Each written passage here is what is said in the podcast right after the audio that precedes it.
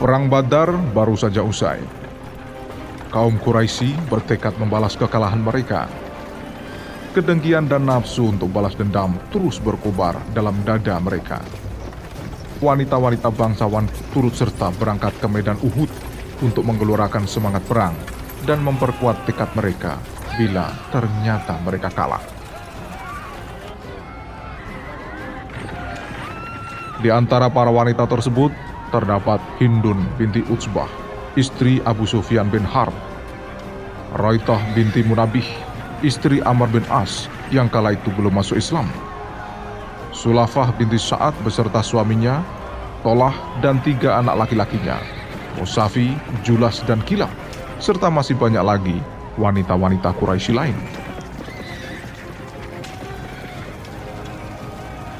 Ketika pasukan kaum muslimin dan musyrikin bertemu di medan Uhud, api peperangan pun menyala dengan dahsyat.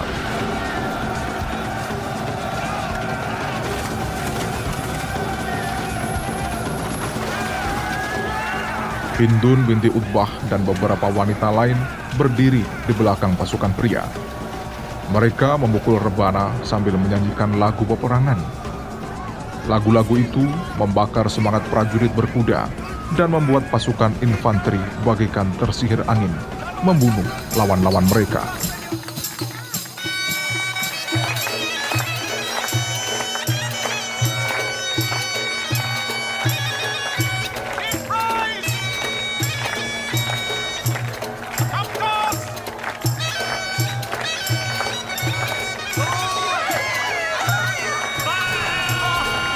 Walaupun di awal peperangan kaum muslimin sempat menguasai medan, tapi karena melupakan nasihat Rasulullah, mereka terpaksa mereguk kekalahan yang cukup telak. Para wanita Quraisy berlompatan, berlari-lari di tengah medan peperangan, mabuk kemenangan.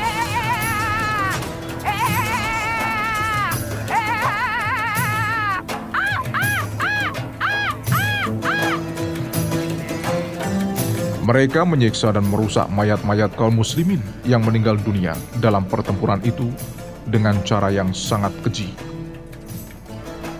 Bahkan tidak cukup hanya itu, Hindun binti Utbah memotong hidung dan telinga Hamzah bin Abdul Muthalib dan dibuatnya menjadi kalung.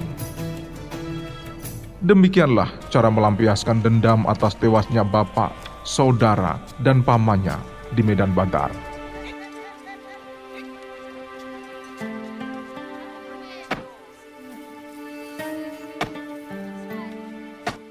Sedangkan Sulofah binti Sa'ad lain juga caranya.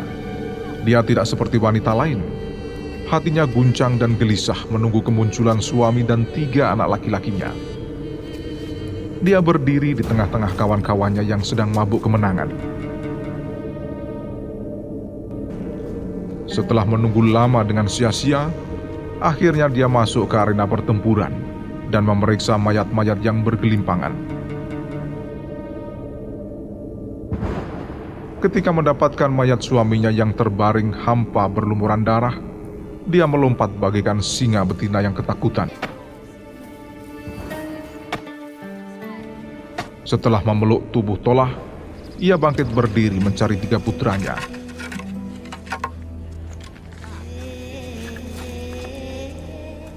Tak lama kemudian, ia temukan Musafi dan Kilap terkapar meninggal dunia, tak jauh dari tempat berdirinya sedangkan Julas masih hidup dengan sisa-sisa nafasnya. Sulafa memeluk tubuh anaknya yang berada di ambang kematian itu. Diletakkannya kepala Julas di atas pahanya. Dia bersihkan darah yang mengalir dari kening dan kepalanya.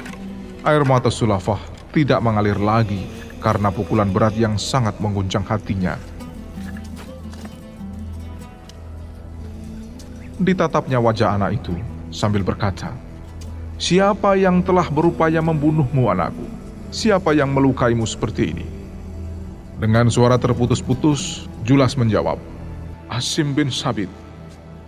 Dia juga memukul roboh Musafi. Ketika ia belum selesai berbicara, nafasnya sudah tiada.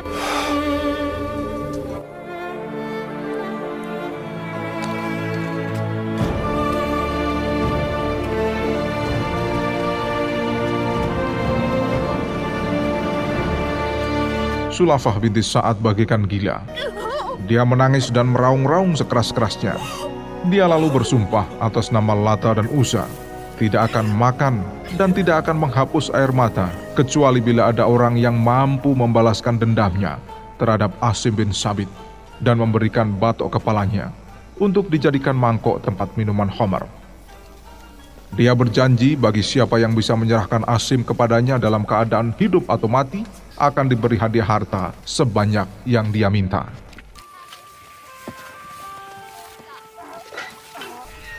Janji Sulafa itu tersebar ke seluruh pelosok kota Mekah. Setiap orang berharap bisa memenangkan lomba itu dan membawa kepala Ashim ke hadapan Sulafa untuk memperoleh hadiah besar yang telah dijanjikan. Sementara itu, setelah perang Uhud, kaum muslimin kembali ke Madinah.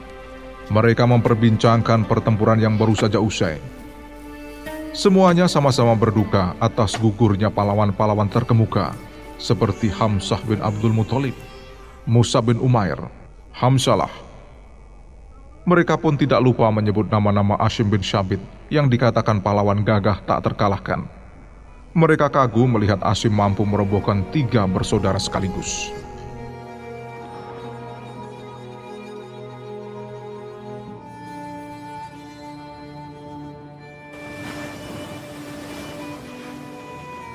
Tidak lama setelah perang Uhud, Rasulullah Shallallahu Alaihi Wasallam memilih enam sahabat terkemuka untuk melaksanakan satu tugas penting. Beliau mengangkat Asim bin Sabit sebagai pimpinan.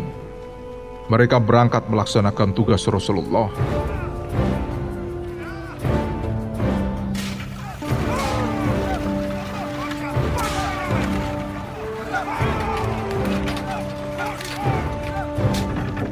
Tak jauh dari Mekah, sekelompok kaum Hutsail memergoki dan langsung mengepung mereka. Asim dan kawan-kawannya sigap menyambar pedang masing-masing dan siaga menjaga segala kemungkinan yang akan terjadi. Pimpinan kelompok Hutsail berkata, Kalian tidak akan berdaya melawan kami. Demi Allah, kami tidak akan berlaku kasar jika kalian menyerah. Kalian boleh mempercayai sumpah kami atas nama Allah.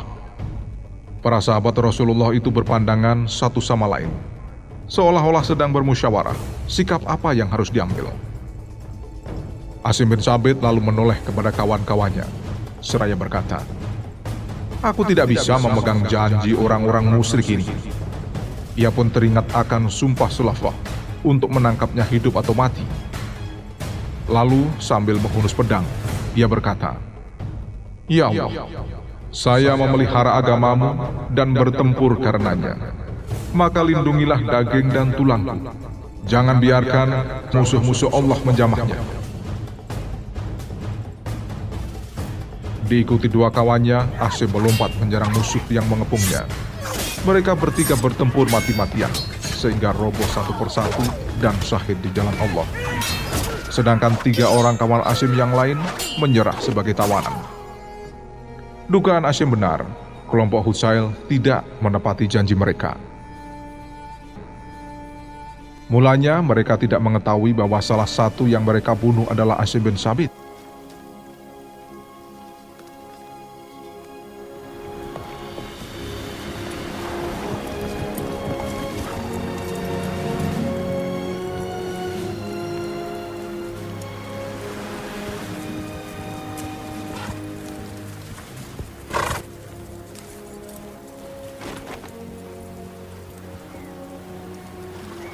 Sementara itu orang-orang Quraisy sudah mencium berita kematian Asim dan meminta kaum Hutsail untuk menyerahkan kepala Hashim agar bisa dijadikan tempat minum oleh Sulafa.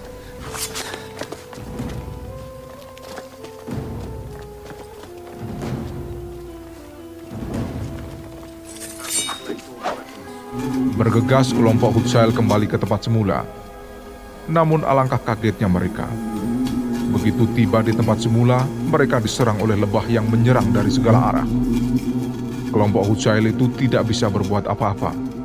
Mereka terpaksa melarikan diri dan menunggu datangnya malam dengan harapan lebah tidak menyerang mereka lagi. Ketika senja tiba, langit tertutup awan tebal menghitam. Kilat dan petir menggelegar sambung menyambung. Hujan lebat pun turun bagi dicurahkan dari langit.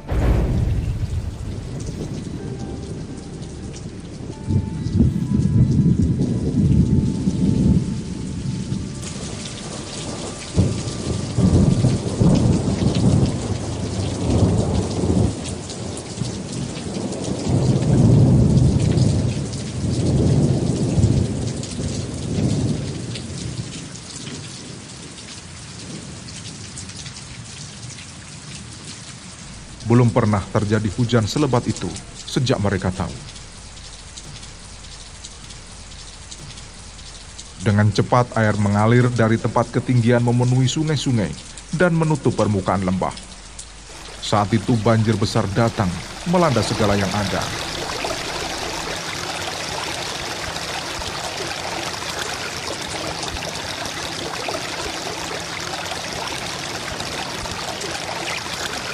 Setelah pagi tiba, kelompok Hutsail mencari tubuh Asim di segala tempat.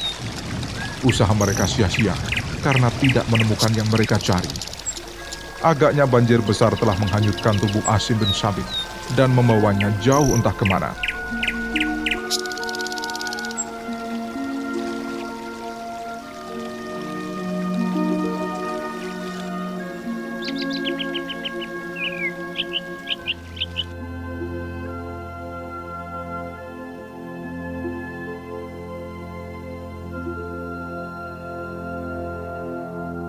Allah Subhanahu wa Ta'ala telah memperkenankan doa Asim bin Sabit. Allah melindungi mayat Asim yang suci, jangan sampai dijamah oleh tangan-tangan kotor orang-orang musyrik. Allah Subhanahu wa Ta'ala juga memelihara batok kepala Asim yang mulia agar tidak dijadikan tempat minum oleh Syulafa.